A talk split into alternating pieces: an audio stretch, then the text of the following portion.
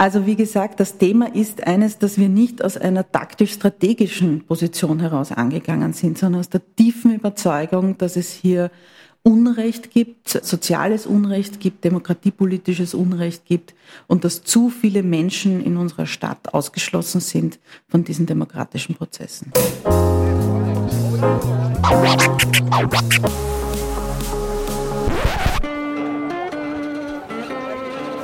Liebe Hörerinnen und Hörer, herzlich willkommen im Zack Zack Nachtclub. Jeden Donnerstag ab 22 Uhr machen wir die Nacht zum Tag. Ungezwungen, persönlich und mit Open End. Schön, dass ihr heute dabei seid.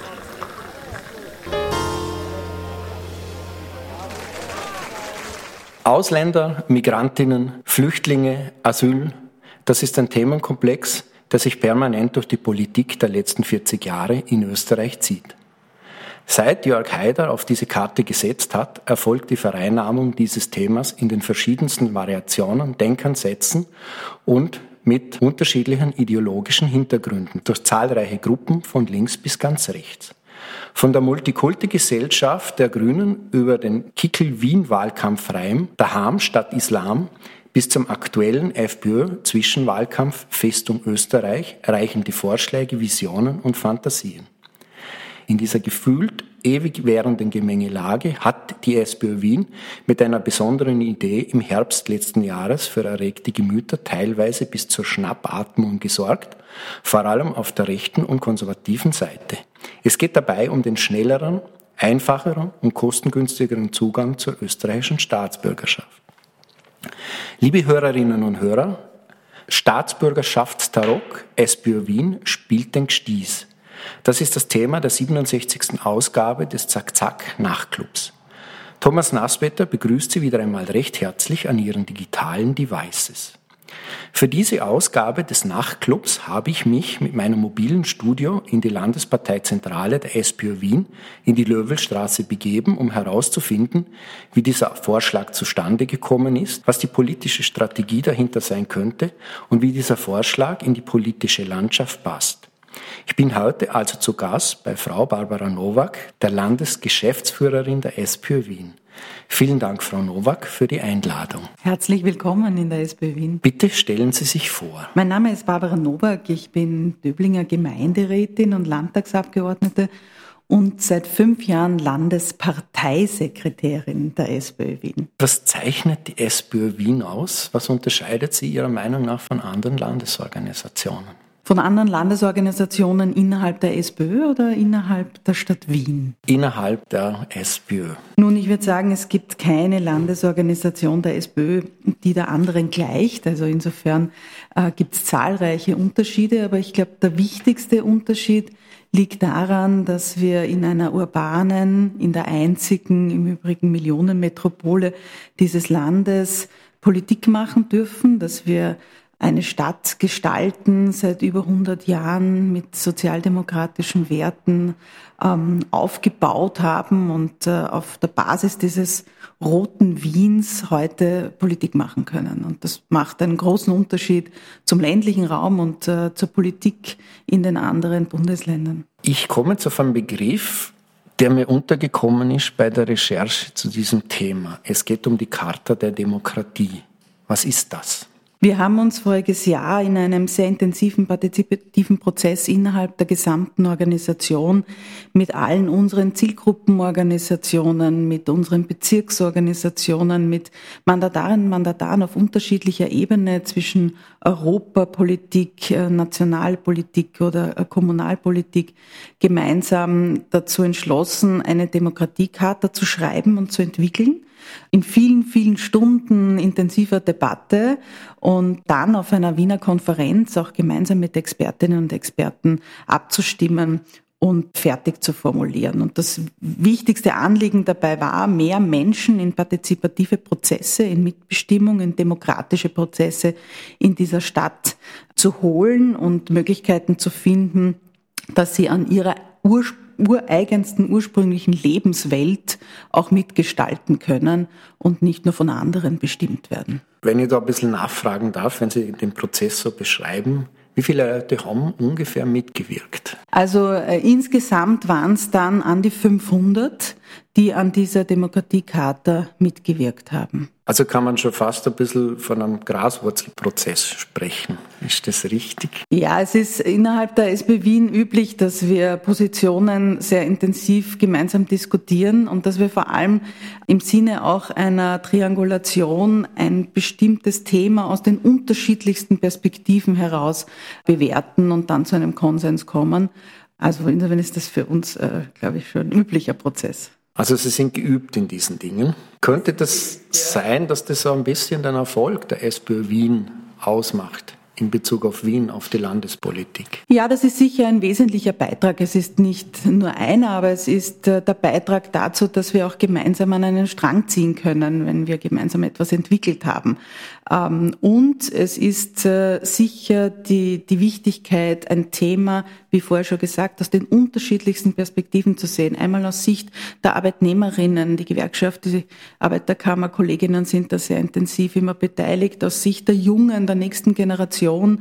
Wir haben ja eine sehr breite Jugendorganisation, ähm, aber dann auch wiederum aus der älteren Generation, also aus diesen unterschiedlichen Lebenswelten heraus, aus den Alltagswelten heraus, ein Thema perspektivisch zu bearbeiten. Das ist sicher ein Teil des Erfolges. Ja. Sie haben diesen Titel Charta gewählt.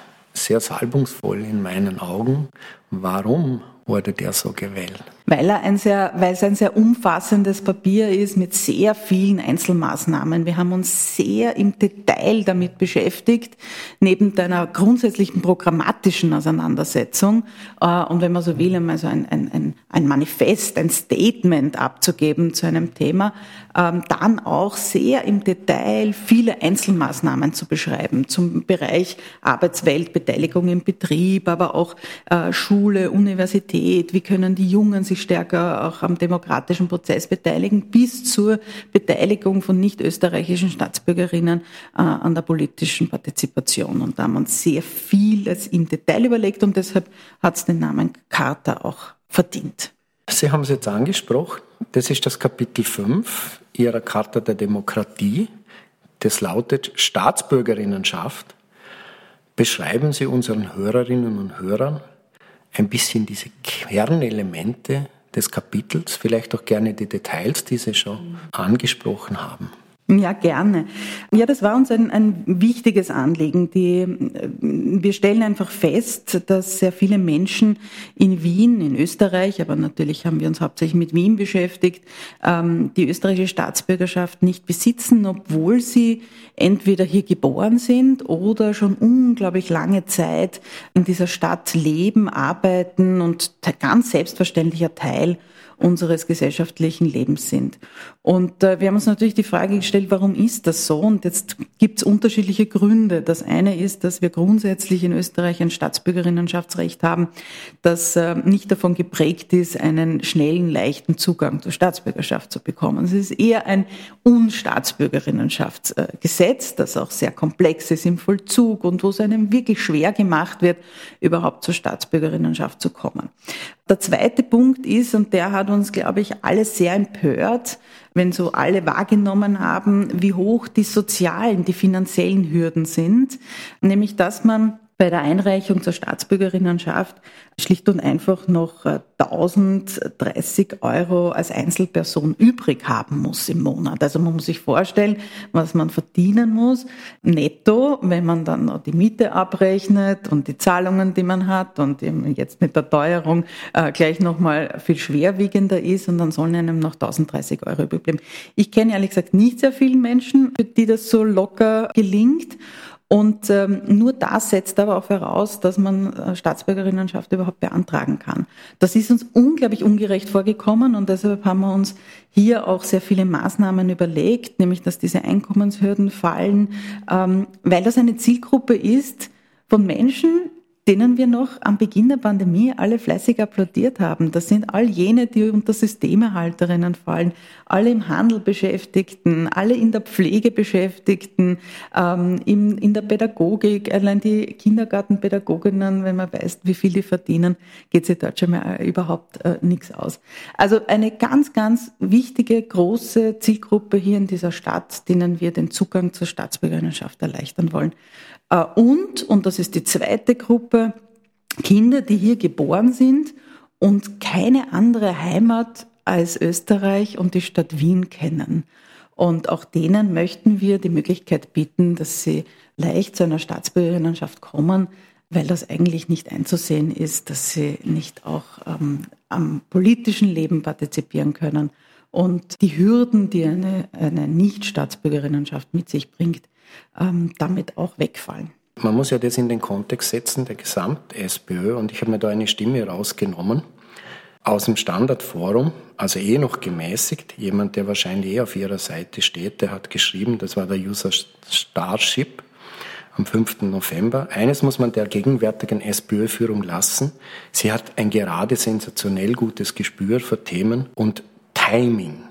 Nachdem wir jetzt gerade erleben, auch in Bezug auf die Niederösterreich-Wahl, dass viele Österreicherinnen und Österreicher, also Staatsbürger, sich gerne abgrenzen, dass das natürlich sehr kontroversiell ist. Sie marschieren in eine entgegengesetzte Richtung. Man will dieses höchste Gut den Leuten einfacher zur Verfügung stellen. Was erhoffen Sie sich politisch davon? Also vielleicht darf ich grundsätzlich einmal dazu sagen, dass es ähm, wir die entgegengesetzte Richtung nicht erkennen können oder ich auch nicht erkennen kann. Ähm, einerseits ist äh, die Wiener Charta und die ähm, Forderungen in der Wiener Demokratiecharta nur in ganz minimalen Bereichen abweichend von der Beschlusslage der Bundespartei. Es gibt äh, das sogenannte Integration vor Zuzugpapier der Bundesorganisation, das Dosko Ziel Kaiser und Czernohorski geschrieben haben, in äh, vielen Arbeitsgruppen, auch mit anderen Kolleginnen und Kollegen.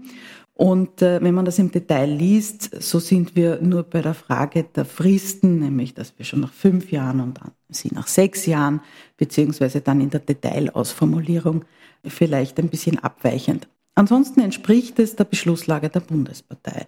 Was wir nur die Mühe, die wir uns gemacht haben, ist es vielleicht noch detaillierter auszuarbeiten und vor allem äh, breiter auch zu diskutieren und äh, zu besprechen und nochmal zu beschließen. Das wollte ich vorausschicken, damit auch klar ist, dass wir uns immer auf der Basis auch unserer gemeinsamen Beschlüsse bewegt haben. Das Zweite betrifft die Frage der Zustimmung oder Nichtzustimmung. Als Wiener Sozialdemokratie erkennen wir, dass wir gerade in dieser Frage viel Applaus bekommen haben. Das Feedback, das bei uns eingelangt ist, und wir haben sicher eines der best funktionierendsten Beschwerdemanagements äh, aller Parteien, war ein in großen, großen, großen Teilen zustimmendes. Wir wissen auch aus der Empirie, dass über zwei Drittel der Wienerinnen und Wiener unsere Kernforderungen unterstützen. Ähm, also jedenfalls in Wien laufen wir nicht in eine andere Richtung.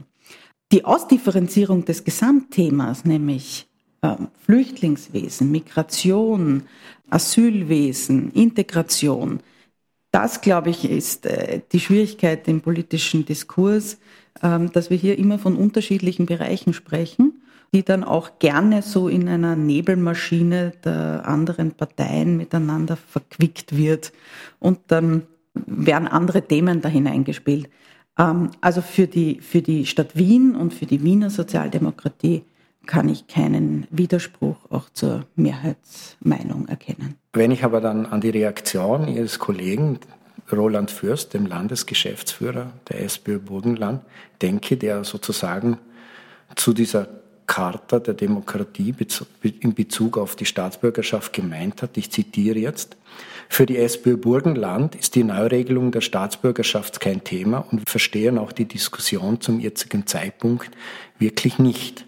War der Zeitpunkt ein falscher? Hätte es einen besseren Zeitpunkt gegeben, Ihrer Meinung nach? Also für die Wiener äh, SPÖ und die Wiener Politik äh, war es ein richtiger Zeitpunkt. Ob es im Burgenland ein richtiger oder falscher Zeitpunkt ist, das kann ich nicht beurteilen. Ich glaube, dass das Burgenland im Augenblick äh, mit den stärkeren Grenzübertritten wahrscheinlich wieder ihre Probleme haben und das lokal dort auch wahrscheinlich anders gesehen wurde oder gesehen wird. Das kann ich mir gut vorstellen. Ich bin für die Stadt Wien verantwortlich und für die Wiener SPÖ und da war der Zeitpunkt ein vollkommen richtiger, weil es einfach ganz dringend notwendig ist, hier auch etwas zu tun zu fordern. Die Stadt Wien hat ja selbst wenig äh, legistische Kompetenz, aber wir können es fordern. Und ähm, das machen wir auch rechtzeitig vor den künftigen Wahlen. Ich finde, das ist damit der richtige Zeitpunkt.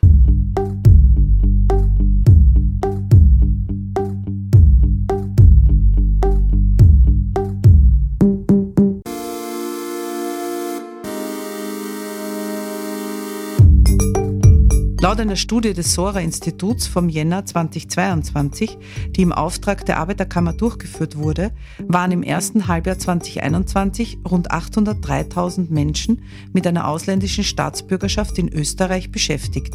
Davon rund 248.000 in Wien. Damit haben 21 Prozent aller unselbstständig Beschäftigten in Österreich bzw. 29 Prozent in Wien eine ausländische Staatsbürgerschaft. Die größten Zuwanderergruppen stammen aus Deutschland, Ungarn, Rumänien, der Türkei und dem ehemaligen Jugoslawien bzw. einem seiner Nachfolgestaaten. Ausländische Staatsangehörige sind mit einem Durchschnittsalter von 34,6 Jahren um circa neun Jahre jünger als inländische StaatsbürgerInnen, da tendenziell eher jüngere Personen nach Österreich zuwandern. Während österreichische Beschäftigte häufig sekundäre Bildungsabschlüsse aufweisen, liegt der Anteil an AusländerInnen sowohl im niedrigsten, maximal Pflichtschulabschluss, als auch im höchsten Bildungsniveau, akademische Abschlüsse, im direkten Vergleich höher. Vor allem ausländische Frauen am Arbeitsmarkt haben verhältnismäßig häufig einen Hochschulabschluss. Während 2020 74 Prozent aller 15- bis 64-Jährigen mit österreichischer Staatsbürgerschaft in Österreich einer Erwerbstätigkeit nachgegangen sind, waren es unter ausländischen StaatsbürgerInnen nur 65 Prozent bzw. 59 Prozent in Wien. Auffällig ist die niedrige Erwerbsbeteiligung und Arbeitsmarktintegration von Frauen mit ausländischer Staatsbürgerschaft von 59 Prozent bundesweit und 53 Prozent in Wien. Während die Erwerbsquote unter dem Durchschnitt liegt, ist das Arbeitslosenrisiko höher. Ausländische Beschäftigte, nämlich 25 Prozent, schätzen ihren Arbeitsplatz doppelt so häufig als unsicher ein als inländische Beschäftigte. Hier sind es 12 Prozent. Die Corona-Krise hat diese Ungleichheit weiter verschärft. Somit lag auch die Arbeitslosenquote im ersten Halbjahr 2021 unter ausländischen StaatsbürgerInnen fast doppelt so hoch bei 13,9 Prozent wie unter inländischen bei 7,7 Prozent. Der zeitliche Verlauf zeigt, dass vor allem Frauen mit ausländischer Staatsbürgerschaft seltener wieder zurück auf den Arbeitsmarkt finden. Die Sora-Studie zeigt, dass ArbeitnehmerInnen mit ausländischer Staatsbürgerschaft häufiger in Berufen mit einem nur geringen Berufsprestige, also Ansehen in der Bevölkerung, arbeiten. Und zwar unabhängig ihrer jeweiligen Qualifikation. Dies wird insbesondere in den sogenannten systemrelevanten Berufen evident, die im Frühjahr während des Lockdowns im Zuge der Corona-Pandemie plötzlich im Zentrum der Aufmerksamkeit gestanden sind. Insgesamt arbeiten ca. 1,3 Millionen Beschäftigte in Österreich in einem systemrelevanten Bereich. In Wien sind es rund 250.000.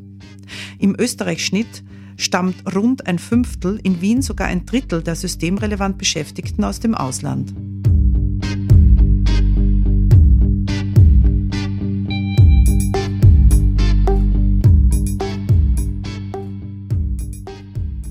Aus dem Strategischen heraus wollen Sie dieses Thema frühzeitig vor den nächsten Bundeswahlen aufs Tapet bringen, damit hier ein Diskussionsprozess gestartet wird? Oder liege ich da falsch mit meiner Vorstellung? Es war keine große strategische Frage. Diese Wiener Konferenz und diese Diskussionen, wie wir ja vorher schon festgestellt haben, finden innerhalb der Sozialdemokratie ja aus vielen Organisationsteilen heraus statt.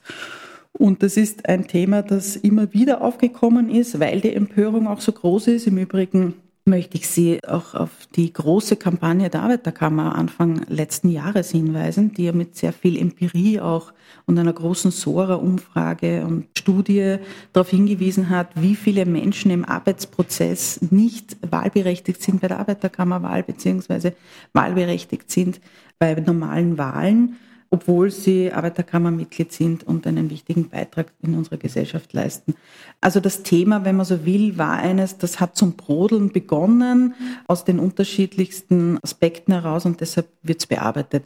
Wenn man so will, sagt man, wenn ein Thema am Tisch liegt, dann man, muss man es auch bearbeiten. Also es hat ja keinen Sinn, etwas äh, in eine Schublade zu stecken. Insofern war es keine strategische Überlegung, sondern einfach eine zeitliche Notwendigkeit. Was die äh, Frage von Nationalratswahlen und Verhandlungen betrifft, ich halte es für gut und richtig, wenn die Menschen, die Wählerinnen und Wähler rechtzeitig wissen, zu den unterschiedlichsten Themen, wie die Parteien stehen. Wie die Wiener Sozialdemokratie zu diesem Thema steht, weiß man jetzt. Und äh, ich gehe davon aus, dass wir auch in unser Wahlprogramm, sowohl bei der EU-Wahl, bei der Nationalratswahl als auch bei der Wien-Wahl, dazu äh, dementsprechend auch was aufnehmen werden. Wie dann mögliche Verhandlungen sind, welche Konstellationen möglich sind, um etwas substanziell zu verbessern, das wird das Wahlergebnis zeigen. Ja, da möchte ich jetzt nochmal ein bisschen einhaken. Jetzt gehen wir mal wieder zurück nach Wien. Es geht ja nicht nur um die Staatsbürgerschaft, es geht um Demokratie in dieser Charta der Demokratie, wie der Titel schon sagt. Jetzt gibt es durchaus verschiedene Communities hier in Wien. Manche haben das wahrscheinlich viele ihrer Mitglieder durchaus positiv aufgenommen. Dann gibt es natürlich Leute, die das auch positiv aufnehmen werden, die jetzt gar nicht wahlberechtigt sind. Dann gibt es aber natürlich auch Gruppen, die ihnen wahrscheinlich nicht so nahe stehen. Ich denke an AKP-Wählerinnen in der türkischen Community. Kann da die SPÖ wirklich daraus für zukünftige Wahlen, wenn die Änderung kommen würde, Vorteile ziehen? Wie würden Sie das einschätzen? Also meine Einschätzung dazu ist eine sehr eindeutige angesichts dessen, dass wir hier von einer Zielgruppe sprechen, also von Menschen, die im Arbeitsprozess stehen, die mehrheitlich unselbstständig erwerbstätig sind, noch dazu in Branchen, die auch ziemlich unter Arbeitsdruck stehen und äh, keine besonders hohen Löhne aufweisen glaube ich, dass wir als Sozialdemokratie die einzig richtige Antwort auch für diese Menschen äh, geben. Wir sind sehr sozialpolitisch, arbeitsmarktpolitisch sehr klar an der Seite genau dieser äh, Personen. Also ich glaube, mit den Inhalten würden wir diese äh, Gruppe sicher überzeugen können. Aber wie Sie richtig sagen, es ist, äh, die Gruppe ist nicht wahlberechtigt, also die wird es nicht entscheiden äh, bei den kommenden Wahlen, auch nicht bei den Nationalratswahlen, wo es de facto um ihre mögliche äh, Stimme dann in Zukunft gehen könnte. Also wie gesagt, das Thema ist eines, dass wir nicht aus einer taktisch-strategischen Position heraus angegangen sind, sondern aus der tiefen Überzeugung, dass es hier Unrecht gibt, äh, soziales Unrecht gibt, demokratiepolitisches Unrecht gibt und dass zu viele Menschen in unserer Stadt ausgeschlossen sind von diesen demokratischen Prozessen. Also Sie meinen das sehr ernst mit Ihren demokratiepolitischen Ansätzen, die in dieser Charta drinnen stecken? Hundertprozentig ernst. Dann war ja irgendwie klar, dass da die Reaktionen Ihrer politischen Konkurrenten nicht ausbleiben. Hat Sie das dann überrascht, die Heftigkeit, die gekommen ist? Haben Sie eigentlich damit gerechnet, dass das so ist? Das hat ja auch Vorteile, wenn sowas passiert. Ich zitiere da einen Tweet von der Laura Sachs-Lehner, der ehemaligen Generalsekretärin der ÖVP vom 20. Mai. Das ist so ein bisschen früher als die Charta erschienen ist, aber das Thema ist ja nicht zum ersten Mal sozusagen von der Wiener SPÖ auch gespielt worden. Eine leichtfertige Vergabe der österreichischen Staatsbürgerschaft wird es mit der Ad Volkspartei nicht geben. Also überrascht hat mich nicht die Reaktion des politischen Mitbewerbers, überrascht hat mich die hohe, große Zustimmung äh, aus vielen, vielen Bevölkerungsgruppen, die uns hier applaudiert haben. Das hätte ich eigentlich in dieser Deutlichkeit nicht erwartet. Und überrascht haben mich die vielen Menschen, die sich deklariert haben, die für mich so selbstverständlich zu meiner Lebenswelt dazugehören, wo ich draufgekommen bin, dass sie noch keine österreichische Staatsbürgerschaft haben, aus den schon erwähnten Themen.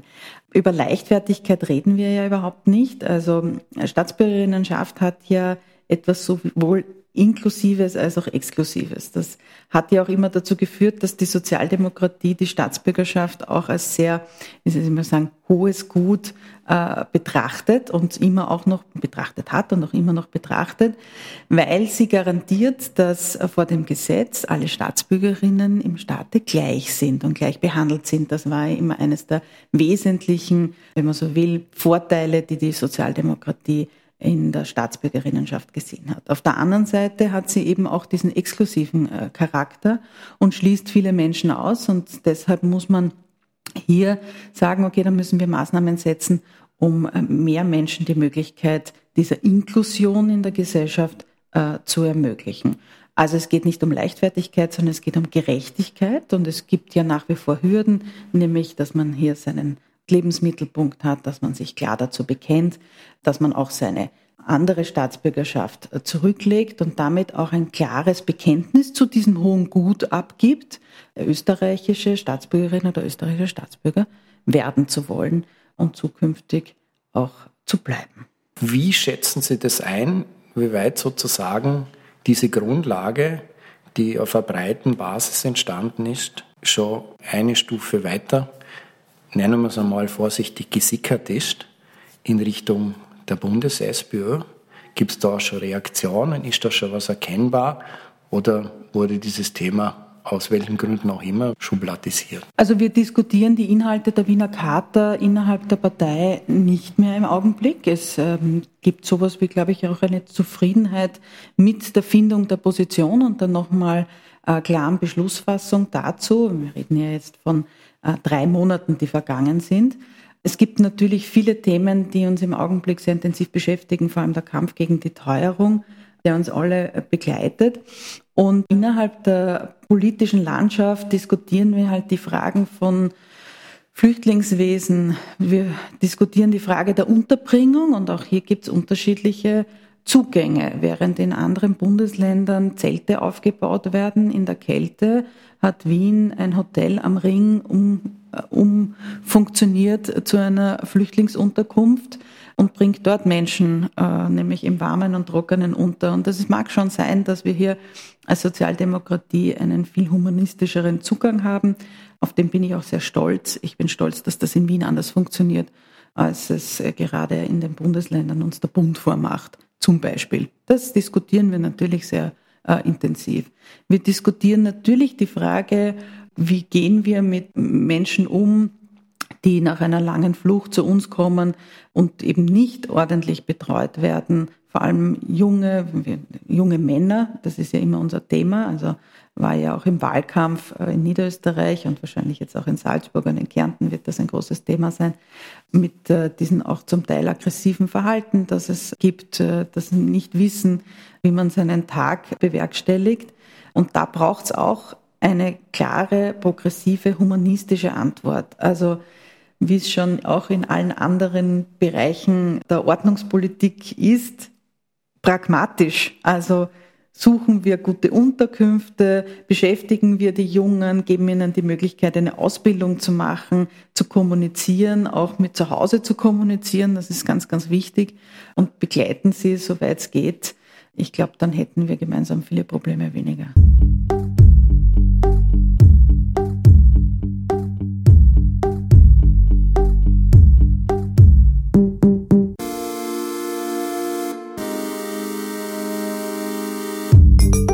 Der Forschungsstand zum Bedrohungsgefühl im Zusammenhang mit Zuwanderung ist stark mit der Rolle der Medien verknüpft. Zu diesem Schluss kommt eine Publikation des Instituts für Sozialwissenschaften der Universität Stuttgart. Dabei lässt sich feststellen, dass das Thema Migration in den Medien häufig im Zusammenhang mit aktuellen sozialen und politischen Problematiken Erwähnung findet. Diese These wurde durch die Sozialforscherin Wedekam getestet. Sie kommt zu dem Schluss, dass gerade durch Ereignisse wie die Terroranschläge des 11. September die öffentliche Wahrnehmung, vor allem in Bezug auf ZuwanderInnen mit muslimischem Hintergrund gewandelt hat. Das Bedrohungsgefühl in der Mehrheitsgesellschaft entsteht aufgrund vielfältiger Gründe. Zum einen spielt Kriminalitätsfurcht eine Rolle und die damit verbundene Befürchtung, zum Opfer einer Straftat zu werden. Die Wahrnehmung einer Bedrohung durch Migranten kann aber auch aufgrund von Verteilungskonflikten, zum Beispiel bei Konflikten um die Verteilung sozialstaatlicher Leistungen entstehen. Die Konstruktion, Verbreitung und Vergegenwärtigung von Stereotypen und deren Wahrnehmung bis hin zu einer gesellschaftlichen Bedrohung kann durch die Behandlung des Themas Zuwanderung in Massenmedien beeinflusst werden. So kamen Medien- und KommunikationswissenschaftlerInnen zu dem Ergebnis, dass die Darstellung von Minderheiten in Medien und Politik oftmals verzerrt wiedergegeben wird. Daraus entsteht eine leicht generalisierbare, diffuse Wahrnehmung von Bedrohung durch Migrantinnen in der Öffentlichkeit.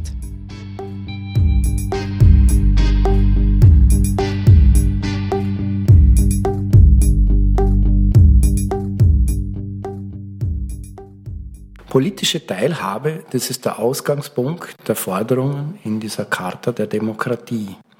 Jetzt stellt man sich, zumindest mir ist es so gegangen, die Frage, wie ehrlich meint es eigentlich die SPÖ? Weil, wenn man sich so kontroversielle Themen in der Stadt anschaut, das eine sicher ein extremes, der Ausbau der Stadtstraße in der Donaustadt. Es gibt immer noch keinen verbindlichen Plan in Bezug auf die Klimaneutralität bis 2040. Und immer dann, wo es irgendwie die Autofahrer massiv betrifft, da hat man immer das Gefühl, ja, da werden interessante Kompromisse eingegangen. Ist da nicht ein bisschen auch ein Stück der Populismus hinter dieser sozusagen Mitbestimmung drinnen? Wie orientieren Sie sich da bei Ihren politischen Entscheidungen? Also grundsätzlich hat die Sozialdemokratie in Wien unendlich viele Partizipationsmöglichkeiten und Projekte initiiert, erfunden, durchgeführt und begleitet. Beginnt bei, der Loka bei den lokalen Agenda in den Bezirken, die schon sehr, sehr lange im Einsatz sind, über die Möglichkeit, partizipativ am Budget mitzugestalten. Ich erinnere mich an die Einführung vor vielen Jahrzehnten der Jugendparlamente in den Bezirken und äh, dann auch des Stadtjugendparlaments, wo auch Projekte verpflichtend äh, umzusetzen sind und äh, Budgets auch dort äh, vergeben werden können. Bis zu jetzt dem jüngsten Beispiel von Jürgen Czernohorski, die Klimateams, die im ganzen letzten Jahr unterwegs waren, beziehungsweise auch äh, die Bezirke, die sich hier beteiligen konnten. Übrigens Projekte, die dann von der Bevölkerung auch ausgesucht wurden, finanziert werden und umgesetzt werden, was vor allem die Gestaltung des öffentlichen Raums betrifft. Also es gibt eine große, große breite Fülle von Partizipationsprojekten, die wir durchführen und damit auch klar signalisieren, dass es uns mit der Mitbestimmung sehr ernst ist. Im Übrigen auch, was das Thema Klima betrifft. Also ich korrigiere Sie nur ungern, aber es gibt sowohl seit einem Jahr äh, den Klimafahrplan, der äh, sehr konkrete Maßnahmen bis 2040 äh, vorsieht und erst vor einigen Wochen auf der Regierungsklausur beschlossen, ähm, das ambitionierteste Projekt da, glaube ich, dieses Jahrhunderts wahrscheinlich, nämlich raus aus Öl und Gas bis 2030. Das ist unglaublich, das ist, also 40, Entschuldigung, das ist absolut gigantisch, weil das viele Haushalte betrifft, die umgebaut werden müssen, viele Wohnungen, viele Häuser, unterschiedliche Häuser, die hier mit neuer, anderer Technologie und äh, Energie äh, ausgestattet werden müssen. Aber wir haben uns das vorgenommen und wir haben das gemeinsam beschlossen und es arbeiten alle Ressorts intensiv daran. Das Einzige, was es nicht gibt und was wir dringend bräuchten, ist ähm, das Klimaschutzgesetz auf Bundesebene. Weil es braucht gerade beim Umbau, zum Beispiel was das Mietrecht etc. betrifft, bei Wohnungen und Häusern, die Möglichkeit, hier auch eingreifen und durchgreifen zu können. Und da braucht es einen bundeslegistischen Rahmen. Also säumig ist in dieser Frage eigentlich äh, nur die Bundesregierung und hier vor allem ähm, die Grünen. Aber was, auf was Sie angesprochen haben, sind Konflikte, die sich in der Partizipation äh, ergeben. Und ja, die ergeben sich regelmäßig. Das liegt in der Natur der Sache, weil es sehr viel unterschiedliche Interessen gibt, die man gerade in der Kommunalpolitik unter einen Hut bringen muss. Also im, am Beispiel der Stadtstraße äh, und der Nordostumfahrung sind einerseits die Stadtentwicklung, also wir wachsen ja als Stadt Wien regelmäßig und zwar im beträchtlichen Ausmaß. Nämlich in, in, in einer ganzen Landeshauptstadt wie Graz zum Beispiel in den letzten 20 Jahren. Also da geht schon was weiter und dafür braucht es geförderten Wohnbau, dafür braucht es Infrastruktur und da entsteht ein ganzer Stadtteil in, im 22. Wenn man so will, eigentlich eine kleine Stadt. Und die hat sich eine ordentliche Straßenanbindung in Form der Stadtstraße verdient. So die Meinung der Stadt, übrigens auch zehn Jahre lang der Grünen in der Stadtregierung, die das geplant haben. Dass das im Gegensatz zu oder im vermeintlichen Gegensatz zu jenen steht, die grundsätzlich gegen jede Form von Straßen sind, das liegt dann in der Natur der Sache.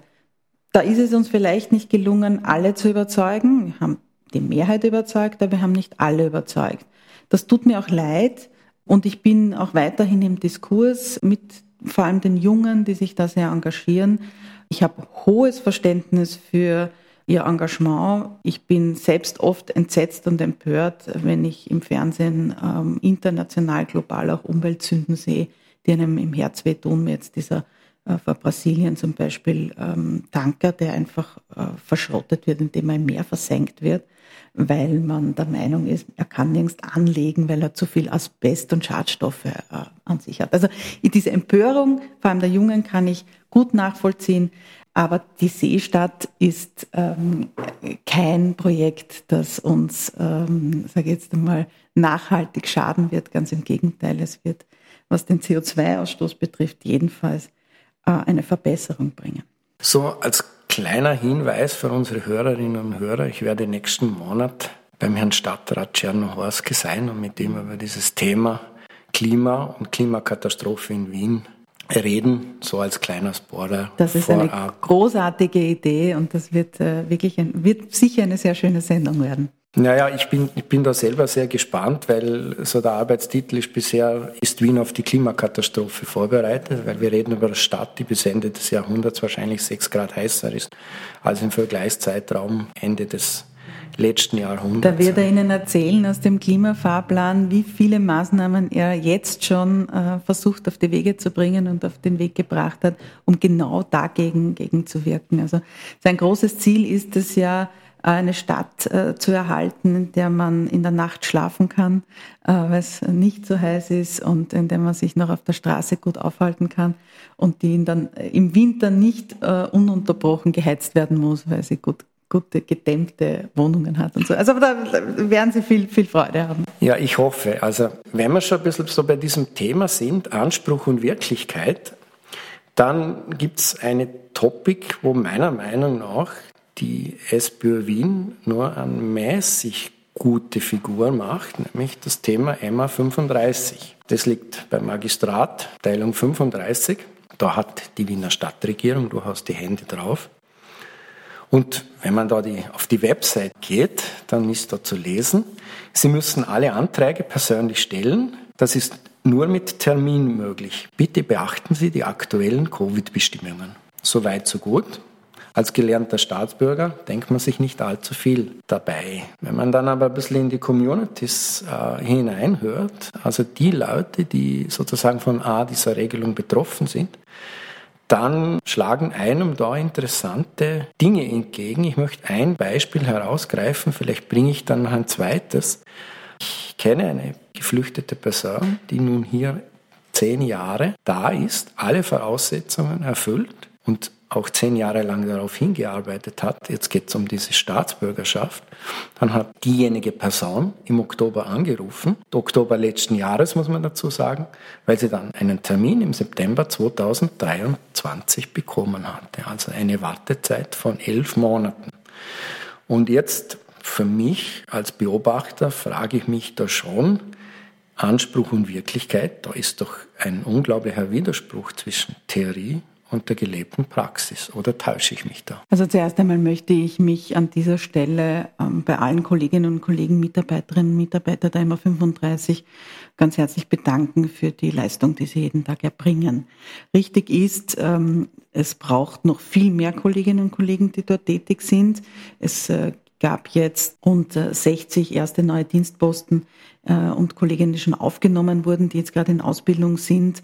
Und der Abteilungsleiter erwartet da im Laufe des Jahres eine Entspannung auch der Wartezeitensituation und des Abarbeitens ähm, der Anträge, äh, sowohl für Niederlassungen als auch für Staatsbürgerinnenschaften.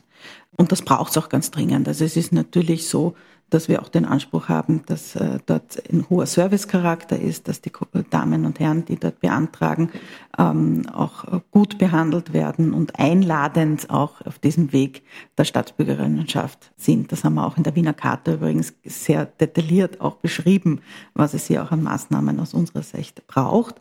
Ich habe aber zu Beginn schon gesagt, es handelt sich grundsätzlich um ein Unstaatsbürgerinnenschaftsrecht. Also wir sind als MA 35 hier nur die vollziehende Behörde, ähm, nicht die, die die Logistik macht. Die Bundesregierungen jetzt, aber auch der Vergangenheit, waren immer sehr bemüht, hier Verfahrensvorschriften mitzugeben, die es nicht leicht machen. Also es muss persönlich beantragt werden. Die Unterlagen dürfen nicht eine bestimmte Zeit äh, alt sein, müssen dann noch einmal gebracht werden, wenn das länger dauert. Ähm, es braucht von jedem Arbeitgeber nicht nur Lohnzetteln, sondern wirkliche Anstellungsbestätigungen. Also es ist alles sehr mühsam überhaupt zu beschaffen. Äh, und dann diese Verfahren äh, auch über sich ergehen zu lassen. Und äh, ich sage das auch so, über sich ergehen zu lassen. Es ist ein bisschen nicht das, was wir uns vorstellen, an Einladungs, auch einladend in diesen Prozess hineinzukommen. Aber die Verantwortlichen in der Stadtregierung, ähm, sowohl der Vizebürgermeister als auch die Kolleginnen im Magistrat sind sehr bemüht, hier schnell eine Verbesserung herzustellen, die es auch braucht. Zusätzlich erschwerend ist allerdings dazugekommen, dass die MA 35 in Wien, also die Behörde Wien, zuständig ist, österreichweit, für die Bearbeitung der Anträge der Nachkommen der Vertriebenen während des Naziregimes, das für das gesamte ehemalige Land. Das sind zigtausende Anträge, die hier eingegangen sind, die alle mit historischem Material versehen sind. Also die müssen ja einen Beweis erbringen, dass sie diese, äh, das Recht hier auf eine Staatsbürgerschaft haben, äh, als Nachkommen von Vertriebenen. Das sind zum Teil Dokumente, die haben historischen Charakter, die müssen gesichtet, gelesen, bewertet werden auch von Kolleginnen und Kollegen, die das können, also auch von historisch Bewanderten. Das ist schon ein unglaublicher Aufwand. Und das hat uns die, der Nationalrat hier, sagen wir mal, einfach vor ein paar Jahren beschlossen und untergejubelt, dass wir das österreichweit abwickeln, aber leider weder die Ressourcen äh, finanziell noch personell dazu gegeben. Und an dem arbeiten wir uns auch noch ab. Also Sie sehen die Schuld nicht unbedingt nur alleine bei der Stadt Wien, sondern es geht sozusagen auch um die Rahmenbedingungen. Genau, die Rahmenbedingungen schafft jemand anderer. Wir sind die, die vollziehen müssen und darauf reagieren. Und da haben wir sicher zu spät, äh, was die Ressourcenbereitstellungen von, von Kolleginnen und Kollegen, die darauf ausgebildet sind, reagiert aber das jetzt zügig nachgeholt und ich gehe davon aus, dass das bald greifen wird. Ich nehme an, wenn man sich die Lage anschaut, dann wird sich ja da so schnell nichts verbessern, weil wir haben doch jetzt mittlerweile ziemlich viele Leute da. Wenn man gerade an 2015 denkt, das jährt sich dann bald zum zehnten Mal in zwei Jahren und da werden sicher einige dabei sein, die diesen Schritt zur Staatsbürgerinnenschaft machen werden. Ja, aber das ist äh, schon eingeplant. Es gab jetzt schon eine große zeitliche Verkürzung der Wartezeit. Also es klingt zwar ob obskur, weil man immer noch ein halbes, dreiviertel Jahr wartet äh, auf, den, auf den Antrag und den Termin, aber das ist schon eine Verbesserung und äh, wird sich jetzt heuer nochmal ähm, wirklich gut verkürzen und verbessern.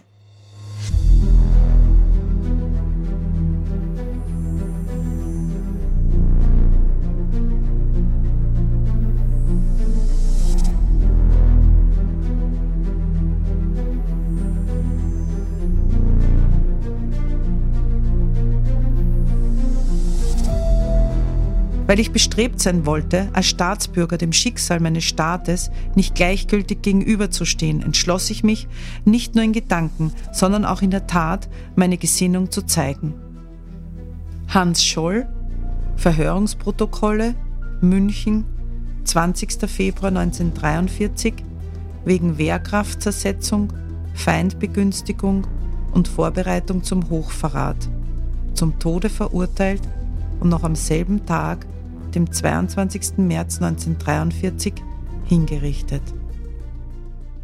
Ja, ein sehr äh, berührendes Zitat. Ein Zitat, das zeigt, wie viele Menschen in der Vergangenheit und ich denke auch heute bereit sind, für ihre Gesinnung, für Demokratie, für Menschlichkeit auch ihr Leben zu lassen und sich nicht unterdrücken zu lassen. Vor allem im antifaschistischen Kampf ist das ein ganz, ganz wesentlicher und wichtiger äh, Baustein. Ich bin unglaublich vielen ähm, auch Sozialdemokratinnen und Sozialdemokraten dankbar, dass sie hier gekämpft haben und auch, dass sie ihr Leben für die Demokratie verloren haben. Ich selbst bin im Karl-Marx-Hof aufgewachsen am 12. Februarplatz, bin daher mit äh, der Geschichte auch des 12. Februar sehr, sehr ähm, intensiv aufgewachsen und damit vielleicht auch meine erste antifaschistische Grundgesinnung mitbekommen.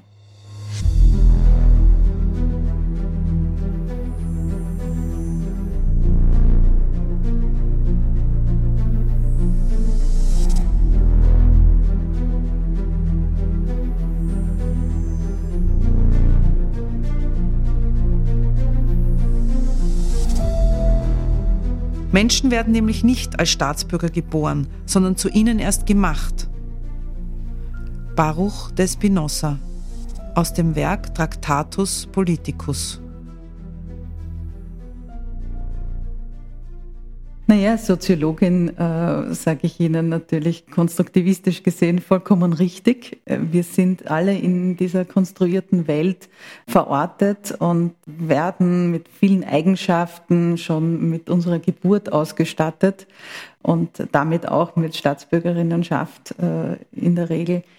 Ähm, etwas, das es halt auch ein bisschen zu dekonstruieren gilt, um dann äh, Verbesserungen herbeizuführen, wie wir es auch in der Charta gemacht haben.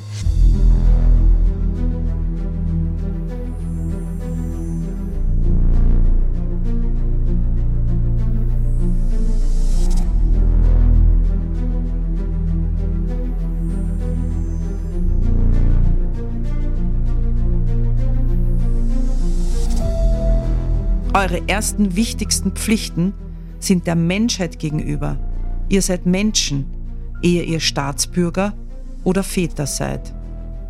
Giuseppe Mazzini über die Pflichten des Menschen, italienischer Jurist, Politiker und Freiheitskämpfer. Ja, es ist unsere Pflicht, aufeinander Acht zu geben, zu schauen, Menschlichkeit zu leben, den Zusammenhalt als Sozialdemokratin natürlich solidarisch zu sein. Übrigens ein schwieriger Wert, ihn auch im Alltag zu leben, Solidarität. Ähm, in der Debatte vor allem mit äh, Jungen komme ich immer wieder drauf, ähm, dass, es, dass es hier auch nachzuschärfen gilt, was Solidarität ist.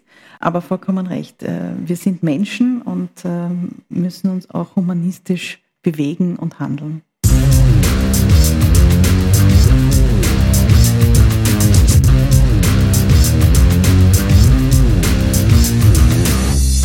Fassen wir einmal zusammen. Die Hürden für die Staatsbürgerschaft sind für die SPÖ Wien viel zu hoch. Zehn Jahre Mindestaufenthaltsdauer sind dafür zu lang.